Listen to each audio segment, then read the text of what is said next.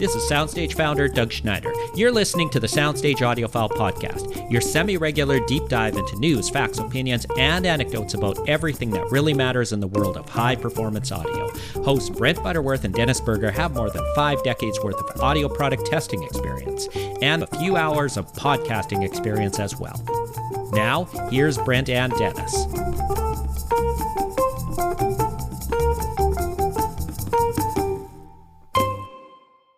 Hi, everyone. I'm Dennis Burger. And I'm Brent Butterworth. Uh, Brent currently writes for Soundstage, Wirecutter, Audio Express, and Jazz Times. He's also the former editor of Home Theater and Home Entertainment magazines. He wrote for Sound and Vision, Home Theater Review, and uh, way too many other publications to, to list here. Oh, oh, oh, he was also the marketing director for Dolby Labs. You forgot that I wrote for law enforcement technology as well. I didn't know um, you wrote for law I enforcement technology as well. Um, but that won't be applicable here today, I hope. Um, Dennis Burger currently writes for Soundstage, Wirecutter, and Cineluxe, and has written for Home Theater Review, Home Theater Magazine, uh, Residential Systems, and more magazines and websites than I can possibly think of or name. Yeah, I can't keep track of them either. So, yeah. what are we doing here, Brent? Uh, this is the Soundstage Audiophile podcast. Mm-hmm. And so that means we are going to talk about things that are of interest to audiophiles, although I think we're going to cover a little bit more of a broad spectrum than uh, a lot of audiophile oriented things do mm-hmm. because soundstage the website soundstage.com covers a pretty broad spectrum. You know there's like super high end you know $50000 speakers and there's also uh, i think like $50 bluetooth speakers in there and pretty much everything in between so. Yeah. Yeah soundstage access which is my site focuses on um, affordable audio and also uh, you know beginner tips and tricks for beginners people who are just getting into this so okay, so and there's a bunch of you know I do Soundstage Solo, which is the headphone site, and there's a bunch of others, but you can find them all at soundstage.com. That's the easiest thing to remember. Yeah. So, so what, are we, what are we? I was about to ask you what we're talking about. well, we've got a few topics for this week. I think we're going to start off with speakers versus headphones, which is the the topic that brought us here to begin with. Uh, and then you you've got something interesting that you want to talk about. I do. This is from uh, Steve Guttenberg's YouTube channel, which is called The Audiophiliac. Mm-hmm. And it's a recent video he posted that's titled, Before You Buy an Expensive Speaker, Watch This Video. And I agree. One of those rare cases where I agree with Steve that you should watch the video. and we're going to talk about what he says because I think um, I think it's pretty solid. I mean, I have, you know, there's, I have some different attitudes towards some of the things he says, but it's pretty uh, different advice than you're going to see in a lot of audio publications. And I think it's pretty solid.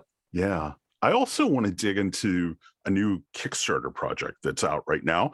I, am a little uh, dubious when it comes to audio products on Kickstarter, but there are these new headphones. Uh, uh, with involvement from Axel Grell uh, called the Heavys headphones. I think they were originally called the Heavys Antichrist, but they purport to be the perfect headphones for uh, heavy metal fans. So I've got some thoughts.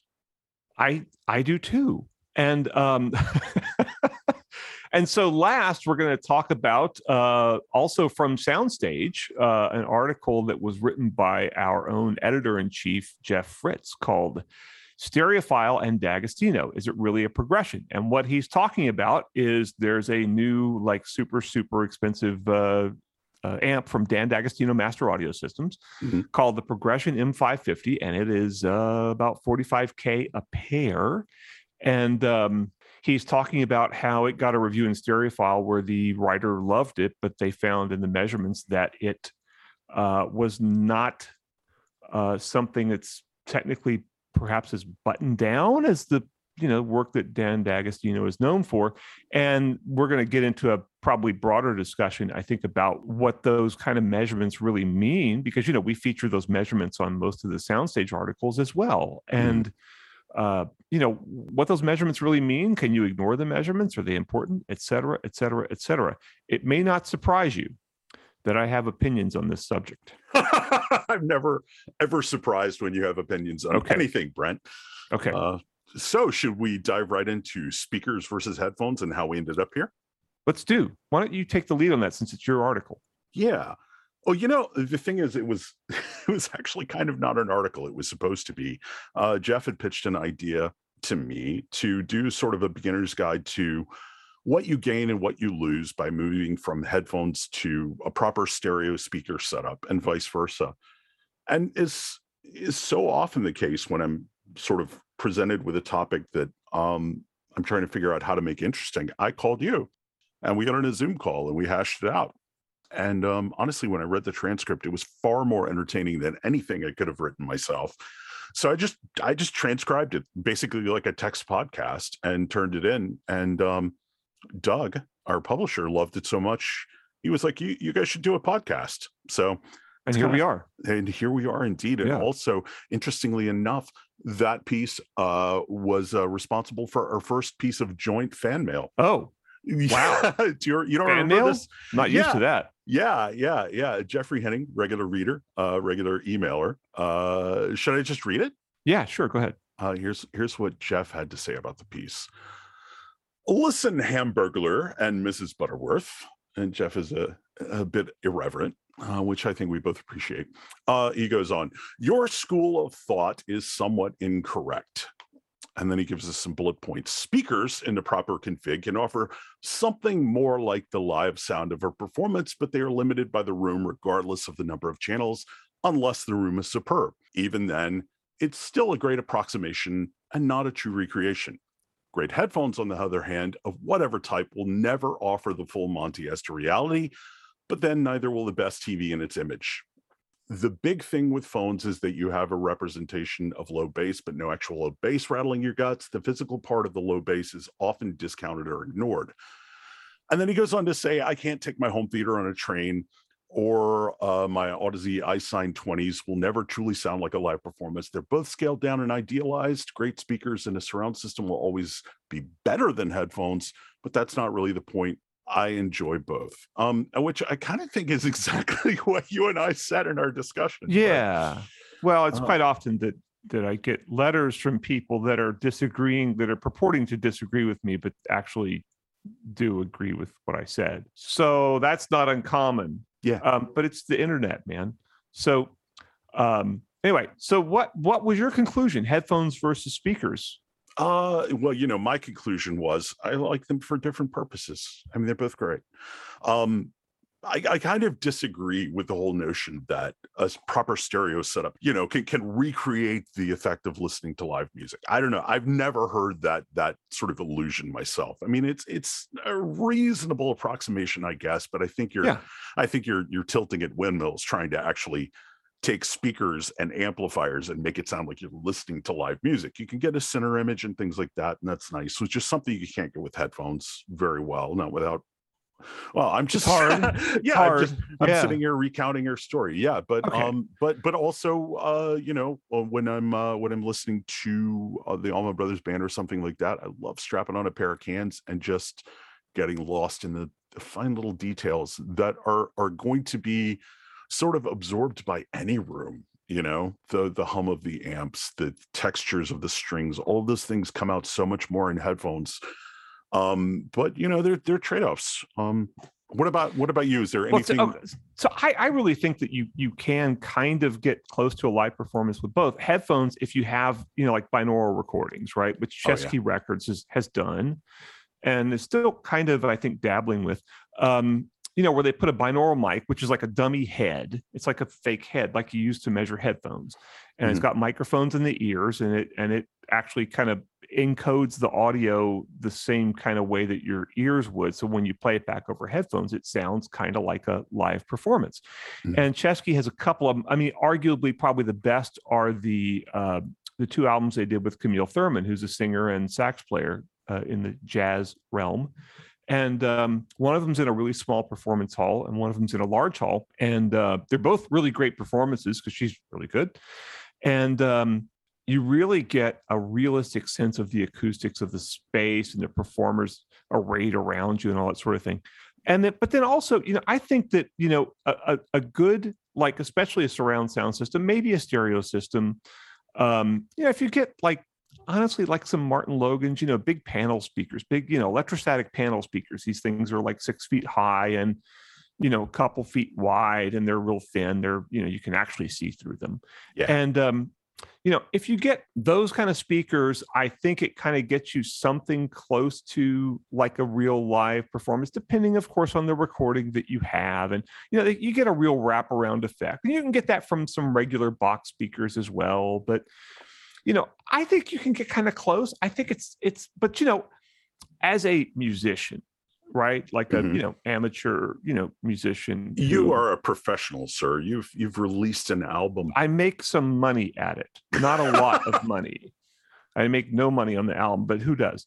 Um, but uh, okay, I mean, I, I got a I got a gig tomorrow night. Okay, so I'm I'm playing right, but as a musician, um, I I don't think there's anything like the live experience because you're there with the performers and you're appreciating the whole thing, and there's just no way a stereo system is going to be able to replicate that. But I think speakers and headphones are both fine, and oh, yeah. I, I use them both, and I don't think like, oh my gosh, I'm going over to a set of headphones. I must adjust my expectations thusly. And I mean, yeah. you just, it's like this is not that hard. You know, you put the stuff on, and you hear all the notes, and you hear the timing of the notes, and you hear, you know, a lot of sonic details and things like that, and you. Look, you can get a, a great experience with either one of them. And I don't think that one of them is necessarily superior. I'll say this much headphones are a lot easier because you put them on your head and turn them on, and that's the sound, as opposed to speakers where you end up messing around a lot with uh, because the room has such a big effect on them and it can mess up the sound and it can it sounds different depending on where you sit in the room et cetera et cetera et cetera. And a lot of people are really not good at positioning speakers and No. so especially once you get further away from people who are audio enthusiasts they might put their left and right speakers on top of each other. Um i mean i've seen it done at least with headphones there's just no way to screw it up unless they don't fit you right I think one of the salient points of our conversation, though, is that interestingly enough, and this is becoming truer and truer every day, a good speaker simply sounds like a good speaker. They have figured out what a good speaker sounds like. Whereas I feel like every time I put on a pair of headphones, it's just a completely different experience for the most part, uh, especially once you get into sort of the higher end headphones. I, it's just, they all sound so different in They ways do. that I don't like. They do. You know? And uh, I mean, the headphone industry is not as uh, sort of standardized as the speaker industry, but the speaker industry has some pretty wacky stuff going on too. Not for any good reason, in my opinion, Mhm. but but they do. But yeah, headphones are a lot more random because e- even some of the big names in headphones, uh, you know, your uh, uh, Sennheiser, for example. Um, will make uh and, and, you know others too um you know probably well sony um you know, we'll make headphones that sound, have all sorts of different sounds. And, Mhm.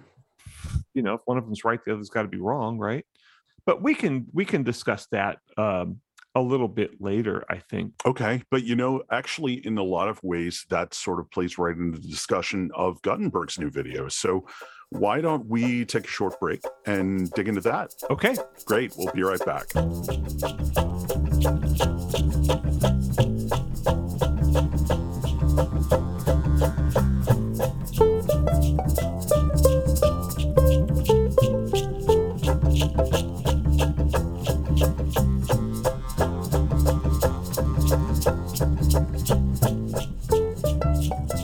Hey, we're back with the Soundstage Audiophile podcast with Brent Butterworth and Dennis Burger. That's me. And yeah, and I'm Brent. So, uh, what we're going to discuss next is from our good friend Steve Guttenberg, who is a uh, noted audio critic of, I don't know, uh, I met him probably 25 years ago. So, um, yeah. he was at it before then.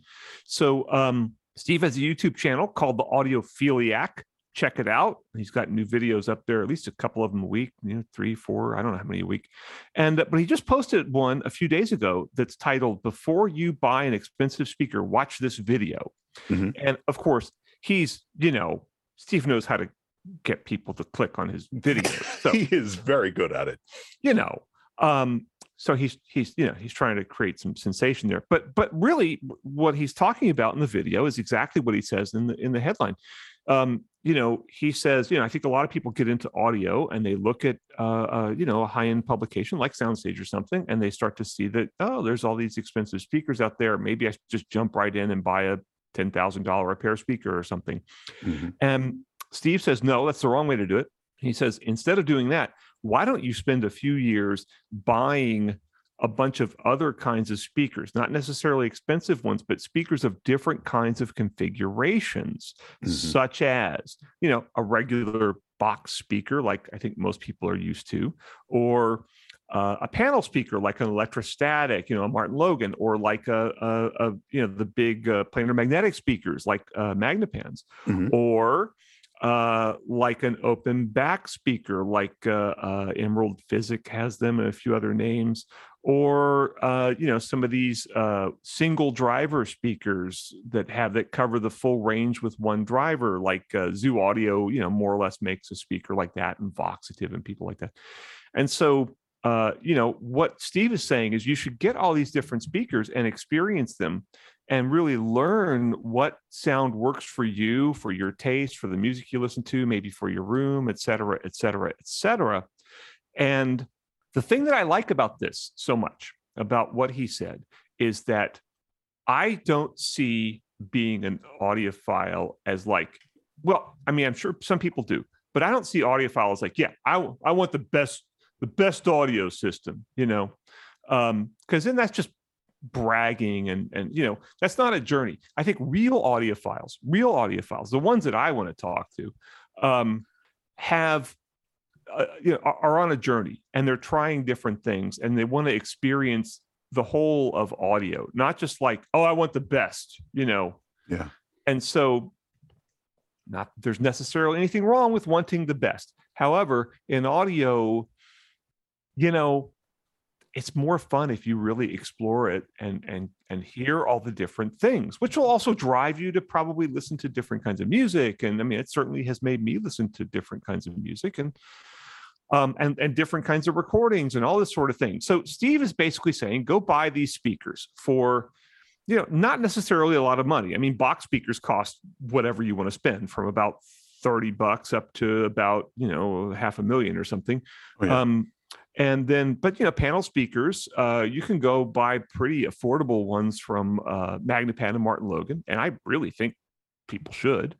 Um you can go buy no, but you know where i start to deviate from what steve said though steve i think has the attitude that a lot of other audio writers have and that's that hey this is all just a matter of opinion and whatever you like is just fine Mhm. um, and I can see that. However, there's a lot of stuff done in audio that's really not very good. And there's a lot of there's a lot of designers who just sort of design audio products by the seat of their pants who really don't look at what's come before them. They don't look at the science. They don't build a knowledge base. They just start messing around. And so, and then also they tend to embrace technologies that we know don't work. Okay, for example, these these speakers that have a single driver, you know, with like like a woofer that's you know six and a half inches across maybe and like a whizzer cone you know the little sort of quasi tweeter in the middle of it yeah. um those speakers all none of those speakers have natural sound and there there are writers who will say oh well i find them to be you know they're much simpler so they have much more natural sound right. but they just flat out don't you can measure them and you can if you listen to them in a blind test where you don't know what you're hearing no one would pick that speaker Yeah. i mean nobody i mean Yeah. they, they they they grossly color the sound they have a real um they they don't have a broad dispersion so it means that they sound kind of like this right they Mhm. have what we call cupped hands distortion and maybe you dig that but i personally don't and so you know i i just think that some of these steps it's better just to skip entirely and you know find out what works i mean look you know going and buying like a single driver speaker i mean i've seen i've seen some of these things where it's like a little you know five inch driver or something with a whizzer cone and a big giant uh, uh, uh, you know, transmission line enclosure where the thing's like six feet high, and it's got this one dumb little driver sitting there burping away. yeah. And and th- you can go to audio shows and see this, and Yeah. it's just those things just don't sound good. They don't. I think people buy into it as as I, I was at a sh- I was actually at a show. I was at Rocky Mountain Audio Fest with uh, with Steve Guttenberg and Mike Trei, who uh, is another noted audio writer. and turntable setup guy. And so I was asking them, what is it with these single driver speakers? And one of them, I can't remember if it was Mike or Steve, said, it's kind of a religious thing. Yeah. well, I mean, so much of audio is, you know. True. I also I want to throw something at you real quick. I, I I find uh, a lot of times with with things like this, it it boils down to there there is a kernel of of truth to the impulse the original impulse. And and by that i mean like uh, decades ago way before i even got into audio you know people started bringing up some of the issues that could be caused by feedback and amplifier designs. And then i think mm-hmm. a lot of audiophiles decided well feedback is just awful then you know? And also crossovers there can be problems with crossover designs. And so i think a lot of audiophiles are like crossovers are bad you know? And and so some of these specific products come along that that address that pain point. Well you think crossovers crossovers are bad. Well, our speaker doesn't even have a crossover, so therefore well, it must be great. Yeah, you know, you you say they address the pain point. I say they cynically pander to that bias. But whatever, whatever. And potato tomato, yeah. yeah. I think now I will say I think some of these manufacturers really believe that some wacky speaker they invented with you know really bizarre frequency response measurements is better i think a lot of them do genuinely believe that mm-hmm. however there's a lot of things that people genuinely believe that are not supportable mm-hmm. and that doesn't mean like hey they're just as right as anybody else because they believe it yeah. um, so I, I think in, in audio we do have uh, uh, although we often manufacturers and many publications sort of pretend that we don't have any kind of standards for anything, but we do. And we know what works and we know what doesn't. But a lot of speaker design is pretty random. And, and yeah. frankly, uh, a lot of it doesn't really deserve our respect because it's made according, to, it's made for a lot of reasons other than a genuine rational drive towards having good sound.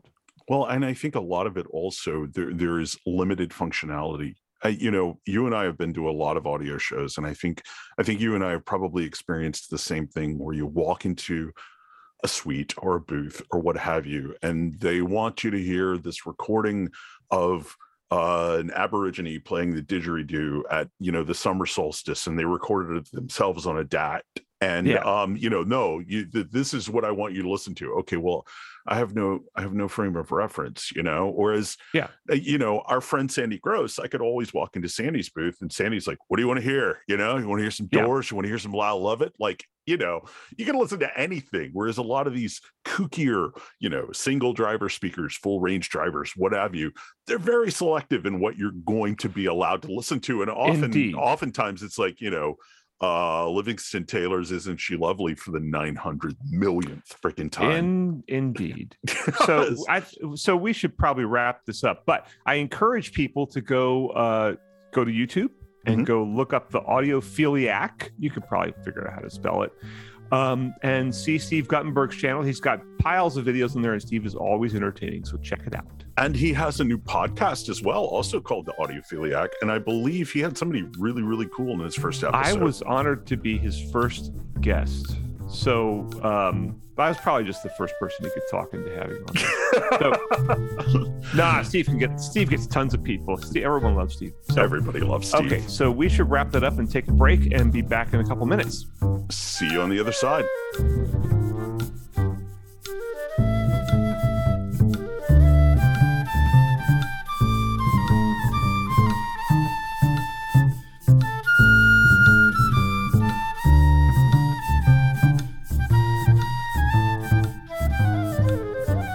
Right, and we're back. Uh, so, our next topic is uh, I think there's probably going to be a little bit of controversy here because we're going to be talking about one of the most discussed uh, Kickstarter projects going on right now the Heavys headphones, which have had a little bit of an interesting marketing angle. Uh, they were originally called the Heavys Antichrist. They quickly dropped that, but the whole premise here is that these are headphones designed to appeal uh, less charitably, you might say, pander to metalheads, people who love heavy metal. These promise to be the first headphones that are really do justice to heavy metal music. But the weird thing is, they've got some interesting technology going on, and they've got a little bit of an interesting backstory. um, in that they they they have the uh, some level of participation uh, from Axel Grell of uh, Yeah, Sennheiser who's he? Okay. Uh, yeah, eh, with the father of the Sennheiser HD series. Is that not correct? Uh, as I understand it, yeah, and those are that's a revered set of headphones that have been has been around for yeah oh a good twenty years. Yeah. Um, and they, you know, he some of his work has resulted in some in headphones that are considered to be, you know, industry standards. I think it's fair to say. Yeah. Yeah. Do you have a favorite amongst those? Because I have to admit, I'm kind of partial to the HD 250. Uh, I like the HD 800S, which is the super expensive one, Mm. and then I also like the HD 600. oh, yeah. 650 is a little too dark sounding for me, but the 600 is a little brighter. I think it was a top pick on Wirecutter, might still be. I can't remember, and it's also more affordable, so Yeah. that's always nice. But yeah, these heavy things are actually quad driver, and they've got two bass drivers and two high frequency drivers. And the high Per frequency ear, drivers right? per ear, yeah. And the high frequency drivers are uh, are loaded in the front of the ear cup, so they actually fire backwards. You know, so they they they promise to create something resembling like a center image and so forth. But yeah, there's a lot going on here and a lot to discuss. I, I'm just curious. I mean, you know, given that you're the headphone guru, what's the first thing that stood out to you about these things when you first saw them? Well, if they're marketed for heavy metal, I mean that's uh that's a uh, I am something of a metal fan and have been for my whole life. I mean, Mhm. I've seen lots of I'm proud to say I saw Celtic Frost in their heyday. Oh Um, wow! The original extreme metal band. Mhm. And um Well, then you you are perfectly positioned to to tell us all why other headphones suck for heavy metal. Well, they don't necessarily, but there there hasn't. It's been an it's been a largely ignored audience, and it's it's an it's an audience that is a lot more serious than I think people give them credit for. It's definitely got its own aesthetic.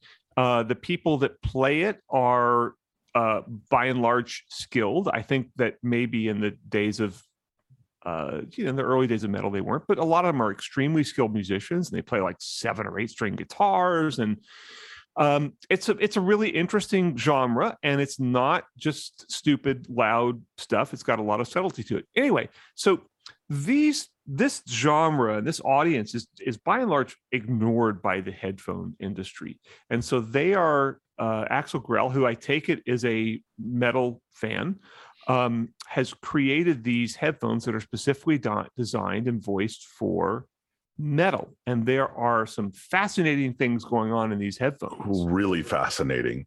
I think one of the things that stands out to me that I don't really understand is that they claim you can play these louder but without generating higher SPLs. And I'm al- almost wondering if that's just like sort of a, a loudness control or uh, if that's a perceptual thing or Nowadays, pretty much every set of headphones that's active that has built in amplification has also digital signal processing built in.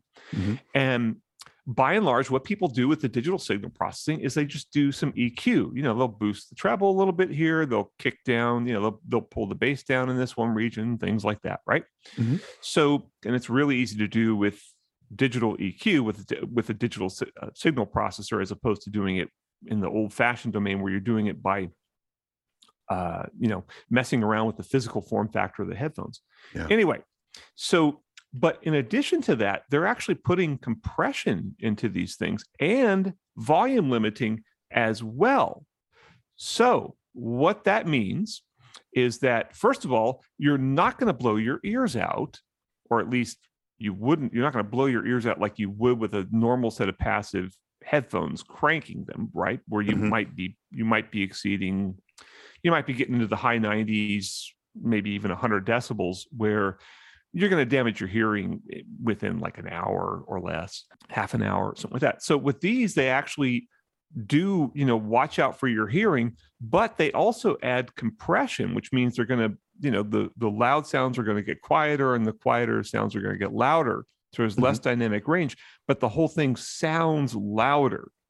So it'll Okay, be yeah. more satisfying if you listen to like some of these kids' headphones that are limited to like 85 decibels, right? Mhm. Um, they are they're fine to listen to, but sometimes you want to go a little louder, right? yeah. So but you can't do anything because they're limited to 85 decibels. With these, I'm assuming they're going to go louder than that. They'll probably go up into the low 90s, I would guess, because that's still reasonably safe for a couple hours. Um, but they're going to add compression to make it more satisfying to listen at that volume. Okay. So I don't know frankly. I mean, I use compressors. I was using compressors doing some mixing last night. I use them all the time. I know what compressors sound like, and they can really make the music sound better and they can make it sound worse. Mm-hmm. Um, and a lot of heavy metal is also very, very heavily compressed anyway. So I can't predict whether or not this is really going to work, but I but I applaud them first of all for actually caring about their their customers' hearing. Second of all, not just saying, oh, well, you shouldn't listen any louder than this. And if you listen any louder than this, you're a bad person or you're just endangering your health or whatever. Where they're yeah. saying, hey, we understand why you want to listen louder and we're going to make it satisfying to listen at a quieter level. And, you know, nobody else is doing that. I mean, everyone's, you know, people really aren't doing that much with digital signal processing yet in headphones. And I just think it's so amazing that that this company is really getting creative and trying to deliver a real benefit to consumers that they will appreciate. I wish they would introduce a new model that's that's targeted toward the uh, underserved yacht rock community.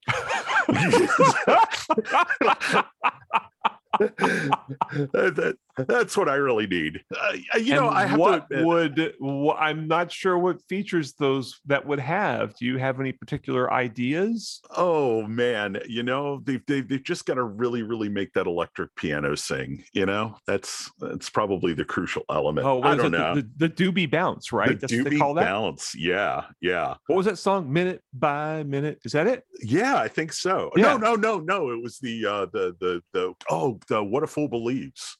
Oh, what a fool believes. Yeah, oh, you're great. singing way too low there, but yeah, Michael oh. McDonald is, is is into glass breaking territory in that song. But yeah, so um, I, I have to admit, well, I'm though, no Michael McDonald. Well, um, who is? I can't though? even grow the beard, much less sing like that. but I, um, I just I have to admit, I I really I I I don't like this idea of creating an audio product that is designed specifically for one genre of music. And the reason I say that is because, eh, you know, I have heard products.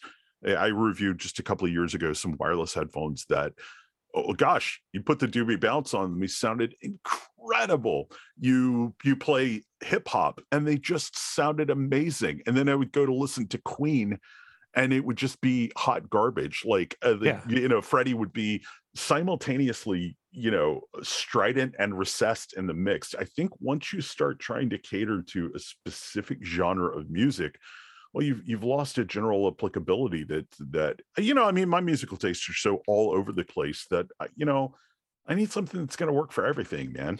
Well, but we don't know. We don't know what their implementation is, and they may have different modes in there for different things. It may not be like you know. Look, is this thing going to make a, a Miles Davis recording sound like Black Sabbath? I don't know. Is that good? Is that bad? I don't know that either. But you know, it looks, you know, I you sent me this shot of him uh, of of Axel Grell apparently looking at frequency response readouts on an audio precision analyzer. Mm-hmm. And judging from, I'm assuming these are the curves he's going to use, and they're not just some random curves they throw on screen. And uh, they they are headphone measurements, I can tell that much. But mm-hmm the, the voicing he's definitely showing some different modes there's at least three different modes that i can see in this picture now the voicing looks really bizarre. Like every um, one of the voicings has this really, really, really weird bump from like 5K to 10K. Yeah, whereas that should normally be normally you have a big bump at like three kilohertz or something, which is mm-hmm. sort of like the top of the vocal range. Um, you know, where a lot of your sounds mm-hmm. come from. So um normally you have a big bump at 3K or something, then a smaller one at like five or six or 7K.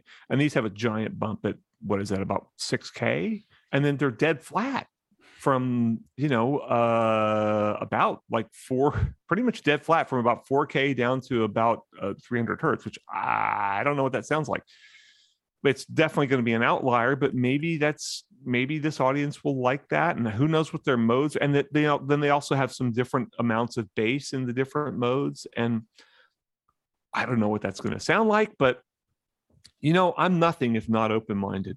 So, yeah, maybe maybe they'll send you the first review sample because I did Yeah, read I on their think- Facebook page that they're going to be bringing in audio reviewers soon. So, oh, good. have you ever heard any really good multi-driver headphones? By the way, I did hear there was a company called OSSIC, O S S I C, that was gonna do a uh, like a sort of VR oriented headphone with surround sound and multi drivers, and I heard a prototype of it, uh, and it was pretty encouraging, but they never got off the ground and they went out of business. Um, you know And it's kind of it's kind of hard to tell with the Heavys because it, it's it in the marketing it says that each speaker releases sound in the frequency range that suits its purpose so it kind of seems like they're going to be doing different voicing for each of the woofers and each of the tweeters but although then they have two woofers, so yeah but two tweeters. So right right yeah uh, it is a little You, Yeah, I I don't- don't know. i don't know either Hey don't know. man, the guy the guy does know what he's doing, okay? He's designed a lot of headphones. It's not Mhm. like it's not like you know, he clearly understands acoustics, okay? So I'm I'm, I'm I have high hopes for these, but we don't even know if these are going to launch. It's a kick it's a Kickstarter project. So Yeah. we don't know for sure. I sure hope they do because you know, even if they don't, I think a lot of some other headphone manufacturers have to be looking at this going like, huh, let's Yeah. steal a couple of those ideas. Um, there's a lot of DSP horsepower that's just sitting around right now in audio. I'm just going to come out and say that. I, I I'm I'm very much looking forward to uh, to to seeing your measurements of them. But I you know I think that actually is a really nice segue into the next topic we're going to talk about, which is this whole progression amp kerfuffle. So why don't we take a break real quick and then uh, dig into that? All right, kerfuffle coming up.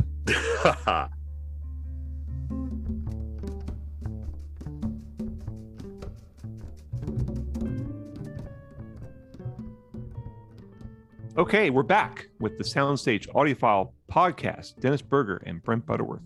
And the topic that we're going to finish out this segment with is from Soundstage Ultra, an article written by Jeff Fritz, our editor in chief of the whole Soundstage network.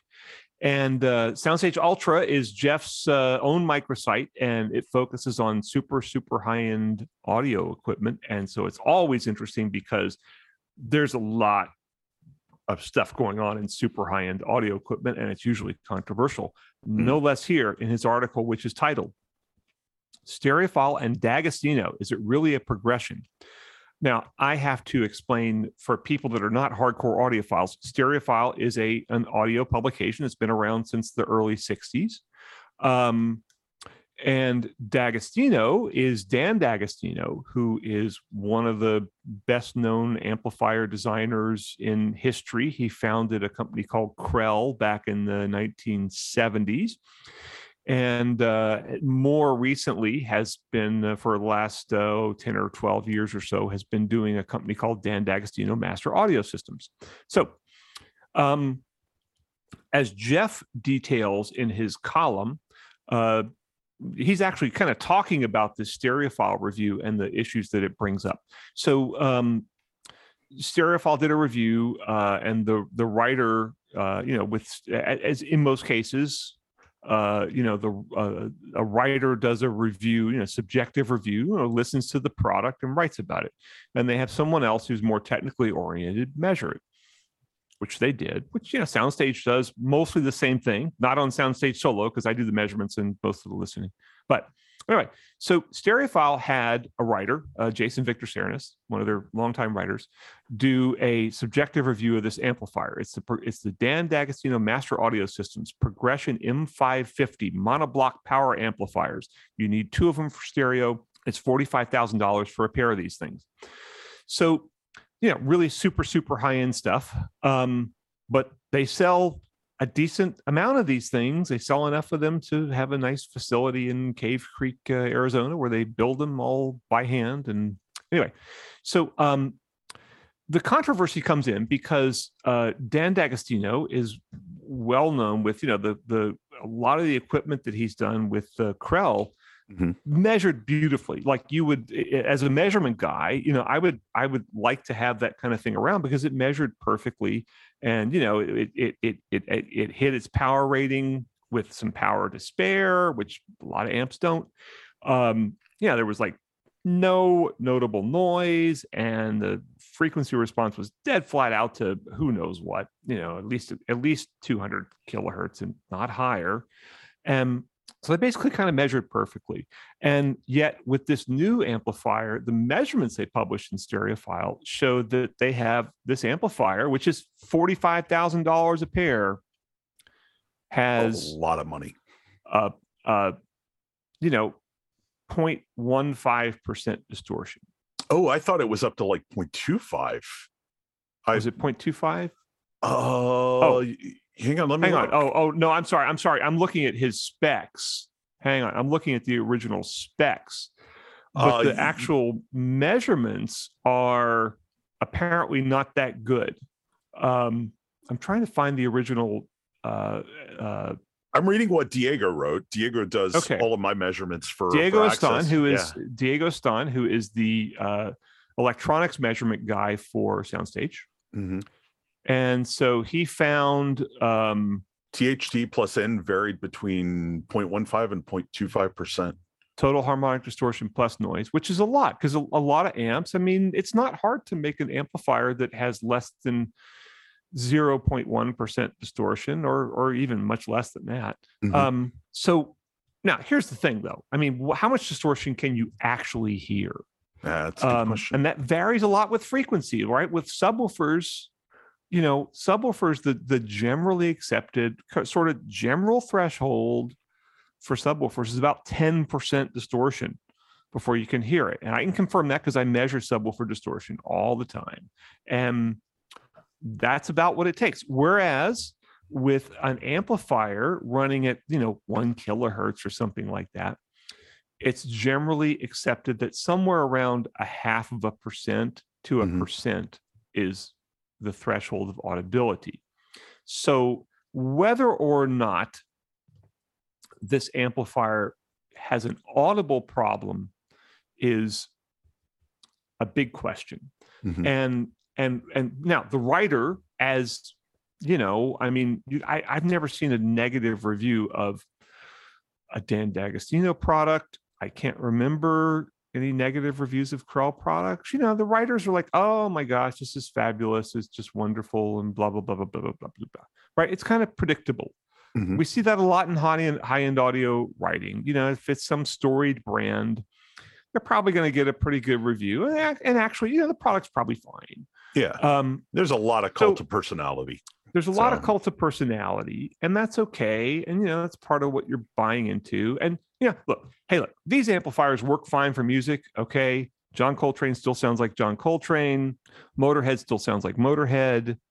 Um, you know, so that's not an issue. Um, I think that the point Jeff brings up here is that, you know, should a piece of gear this expensive have these kind of measurements, which are, you know, not, which are easily outclassed by, you know, thousand dollar amps from Parasound. Oh gosh, I just I just reviewed this $550 integrated amp from Emotiva. And Mhm. when when Diego measured that, the first thing Doug, our publisher, did was emailed me and said, God, this is perfect. you know, for 550 bucks, this thing measures as well as you could hope for an amplifier to measure. So Yeah. Yeah, is is the is there really, really any excuse for a $45,000 monophonic amp that doesn't? So Yeah, and Jeff lower down in the article, Jeff is citing uh, like a Boulder amplifier that has distortion that's like you know 0.00053 at two kilohertz. Okay, so incredibly low. And now, can you hear the difference between 0.1% distortion and 0.00053% distortion? You cannot. I don't care how good you think your ears are, you cannot hear that. Basically, you're you're you're down uh, just off the top of my head. You're probably down about 70 or 80 decibels below the signal, even for the 0.1 percent. And well, what is that? I, I have to do the math. I can't. Anyway, so but with with with the Boulder amplifier, you're like a hundred decibels below the signal level. So a Mhm. hundred decibels is like the range of uh, a pin dropping on a on a on a tile floor to the range of uh, a really loud rock band. Mhm. Okay, I mean that's a giant range, Oh, yeah. right? Yeah. So you can't, and you know, when a loud rock band is playing, can you hear the pin drop on the floor? No, you cannot. I don't care what magazine you write for, you cannot hear that. And so it's I, I I honestly don't know the answer to this question. You know, they Jeff you know goes up in there and and talks about how Dan D'Agostino says, you know, when he was doing Krell, they really were chasing, you know, constantly chasing, you know, having better measurements. Mhm. And now he's doing a lot more listening and he's trying to make it more musical. However, every high-end audio amplifier manufacturer says, "Oh, we do extensive listening tests." Mhm. I I here's one thing I really like to see. Message out there to all high-end audio amplifier manufacturers. I know you do these extensive listening tests. Can you please document your listening tests? Like how did you do them? What was your methodology? What was the matching? What did you compare the product to? Um, who listened? Was it a blind test? Et cetera, et cetera, et cetera, et cetera. Yeah. And this is never shown. It's just we're supposed to just It's an article of faith. it's sort of like if I if I made you a cup of coffee at my house and said, "Oh, well, you know, I did, you know, hundreds of hours of testing to find the perfect, you know, amount of coffee and the perfect brewing temperature and all that sort of thing." Well, maybe I did, but it's an article as, as you said, it's an article of faith. It's like I'm supposed to just believe that. And then also as you know, I mean, once you uh, as as you know, Paul Barton from PSB says, PSB speaker says, you know, once you once the tests are blind, everything changes. Mhm. And you know, I have a a couple different blind testing switchers, one of which I built and one of which I bought. You know, when you when you get these switchers, you think like, oh well, I'm going to beat the switcher. You know, I can I can hear these differences. Mhm. And boy, once you do it, and you know what you have to do is you have to, with an ABX test, you listen to A, which is one amplifier, and B, which is the other amplifier, and then you listen to X, and you have to decide whether or not X is A or B. right. And it's a very, very demanding test. But you know, if you can hear the difference in an ABX test, there is a difference. Okay. A measurable difference. A- yes. a- but there's there is a a clear difference if you can hear between two you know in, in an ABX. And so you go through these trials and you go through maybe you know like 24 trials of it with whatever music you want and forever what length of time you want whatever and then you get your results you're just like oh my results were random so and i don't care who you are unless the amplifiers are radically different like a maybe a Dynaco Stereo 70 and a and a Krell, let's say, or a D'Agostino. Um, you're not going to be able to tell the difference. You're not going to with two solid state amps. I it's extremely unlikely you could tell the difference. And so you get into like, what do these listening tests actually mean? And then what te- what what did they change in the product as a result was- of the listening tests? That's what I was going to ask. Like, if you if they are not happy with these listening tests, what do they do? And and furthermore, with this, uh, you know, with this this progression amplifier that that has the higher distortion, it, it appears it's it's a distortion problem more than a noise problem. What are the trade offs? Like, what what did they? What were the what were they seeking to improve that that distortion was the consequence they were willing to accept? You know, Yeah. Well, and then and of course you you have amplifier manufacturers now, like some of the tube guys, who are intentionally adding harmonic distortion. Mhm. And you know, uh, uh, I think Nelson Pass is doing this with the the first watt amplifiers, and they're intentionally adding harmonic distortion because it thickens the sound. Mhm. However, you know, I got to say, as a musician who spends a lot of time on his well, who spends a lot of time on some of his mixes, I don't. I know how to add distortion myself. I can do it in a digital audio workstation very, very easily and to the, exactly the degree that I want. I don't need some amp designer adding distortion to my mixes Exactly. I mean, I don't care if people want to listen. Hey, man, anybody who listens to my music, I'm thrilled if they listen to it. I if they want to put it through a fuzz box and put you know 10 or 20 percent distortion, that's fine with me too. But I don't need an amplifier manufacturer getting between me and my listener. I don't care if they do, but for the listener to think that somehow the the thing that I produce or that somebody who's actually like talented at mixing produces needs to be you know like like an Al Schmitt mix or something needs to somehow have this distortion added is crazy to me. I mean, yeah, if it's 0.1% distortion or 0.2% like in this D'Agostino amp, well, it doesn't matter. You really can't hear it anyway. And the, the here's the thing I think you and I have often I don't know. I don't want to say we've disagreed about this, but I think we Mhm. have a different philosophy. Like a lot of times in high end, to me, what really sets uh, what sets a piece apart, like this progression amplifier, is like I, I, there's just nothing in the world that looks like it. Like you've got to pay for that industrial design. You've got to pay for that crazy thick extruded aluminum or whatever it is. You know, yeah, well, they, you- they have you- many, many thousands of dollars. Their cost, Mhm. their cost on the metalwork in that amplifier is several thousand dollars. Right. Yeah. Okay. And and I think there is value in that. I think if if if these pieces are jewelry for your room or what have you, or part of your interior design, hell yeah, man. If I had screw you money, I would love an amplifier that looks like this. But uh Sure. but but but in terms of the sound, I would want it to sound like nothing. You know, You know what? It's this. But th- here's the thing: this amp is going to sound like nothing. It's not going to. It's not to have any particular audible character in a in control testing. Now, if you if you can look at this amp and go, "My gosh, that's an awesome amp. It must sound great." uh, It's probably going to sound pretty great. But if you conceal it and you shoot it out against whatever, there, you know, uh, Jeff is talking about this uh, Moon Audio amplifier that's really solid. He's talking about a Boulder. If you put them all together in a blind test with your levels matched to within the, you know, fraction of a decibel, um, you will. I can tell you this much.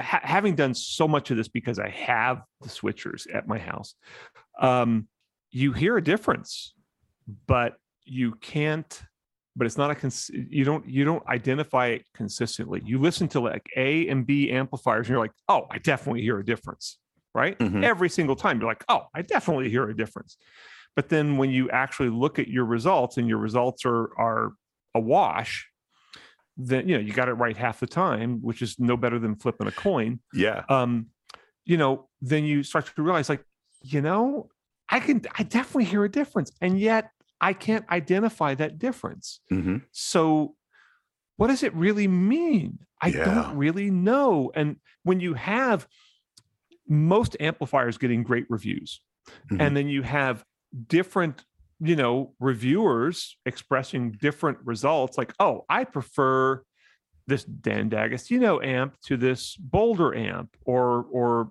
perhaps more to the point i prefer this dan d'agostino amp to this PrimaLuna italian tube amp or whatever right? Mhm. but then you get different writers from different publications like oh i like this amp. I like this amp. I like this amp it has no relevance to the music you're listening to. Yeah. So- it's just it's just different flavors. It's like I prefer my coffee in a red cup. I prefer my coffee in a blue cup. So and that I raises the color of the coffee cup does influence the way you perceive the taste. But you know what? That has no bearing on what color cup you should drink your coffee from. so that raises an interesting question then. Why do we measure amps?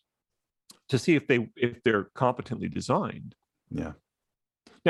This amp clearly does not measure like let's say a Krell, right? Mhm. Or or like that Boulder amp or like the Sim Audio or whatever. So um but it measures fine. You know, it- Mhm. it's it makes its power output, uh, which band stuff always does with I- room I- to spare. I actually thought that was I thought that was one of the controversies about this. oh, was that it questionable? didn't meet its power output. Yeah. Hang on, let me go look. I can't remember all this stuff, Dennis. I'm getting old. I- So, but even if it doesn't make its power output, it's still, um, you know, how much power do you really need? I mean, these amps are are you know, it's like buying a car with 500 horsepower to go get your groceries. Yeah. Yeah. And you know, look, yeah, if if you if you're going to get your car on a track, maybe that 500 horsepower is a great thing to have, Mhm. but you're not. And with this, you're not going to play, no matter how demanding your speakers are, you're not going to push this amp anywhere close to its output limits. oh God, no. Yeah. I just, so I hope for your sake that you're not. yeah. Yeah. I did an article about that not long ago about how little power we actually use.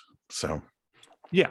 um, you know, I think this is probably a pretty good place to end the conversation, man. We've covered a lot of ground here. Um, before we go, we though, have.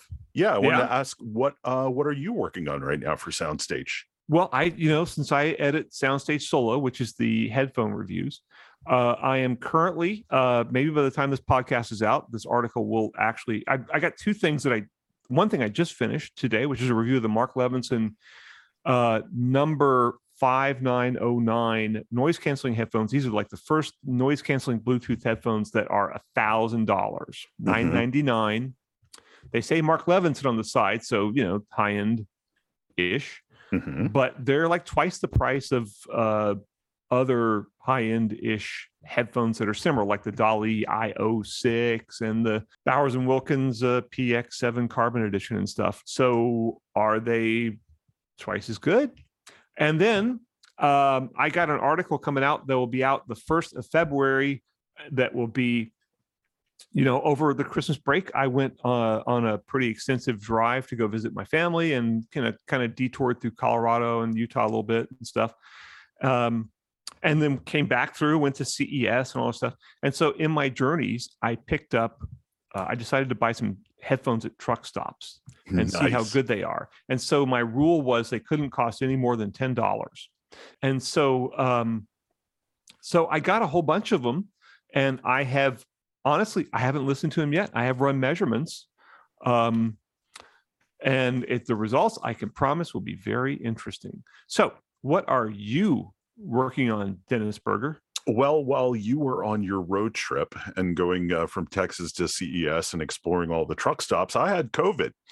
Um, yeah, and the interesting thing about that is my worst symptom is that I went deaf in my left ear, almost completely deaf. Um, and I wrote a story about it for Soundstage Global, actually, um, because it, well, this is going to seem like a like a bit of a weird left turn, but in a way, it made me appreciate the Beatles mono mixes, which I've ignored for years, despite uh, Wow. you know uh, audiophile friends uh, browbeating me into giving them a chance. Um, and you know, hey, being deaf in one ear will will certainly serve as motivation for that sort of thing. Um, so I've got that coming up for Soundstage Global and for my own site, Soundstage Access. I've got a piece going up on February 1st, which covers what I believe to be the most dangerous myth in the audiophile world. Ah, well, Yeah, I guess we'll have to wait and see what that myth is. I guess we will. And uh, who knows? Maybe we'll talk about it next time on the Soundstage Audiophile podcast. That sounds good to me. So, um, should we talk about some credits here? You've been listening to the Soundstage Audiophile podcast presented by me, Dennis Burger. And me, Brent Butterworth. Uh, editing and engineering by me. Mixing and mastering by me. Security provided by Bruno Bartholomew Burger. And Oh, um, Missy, she doesn't have a last name. she doesn't have a last name. No, Yes. she's a Shih Tzu. okay. Um, and, she's good security against lizards, or she was until she got old and really couldn't see them anymore. So- How about squirrels? no, she doesn't care about them anymore. And uh, yeah, so we should say this is a production of the Soundstage Network with music provided by. And the music is by me, Brent Butterworth, and uh, with assistance from Dan Gonda and Ron Seiger. And yeah, that's pretty good. Yeah. Okay, we'll see you next time. Thanks. Oh, wait, I'm not supposed to say that. I'm supposed to say, yes, we will see you next time. So I agree. I agree with you, Dennis.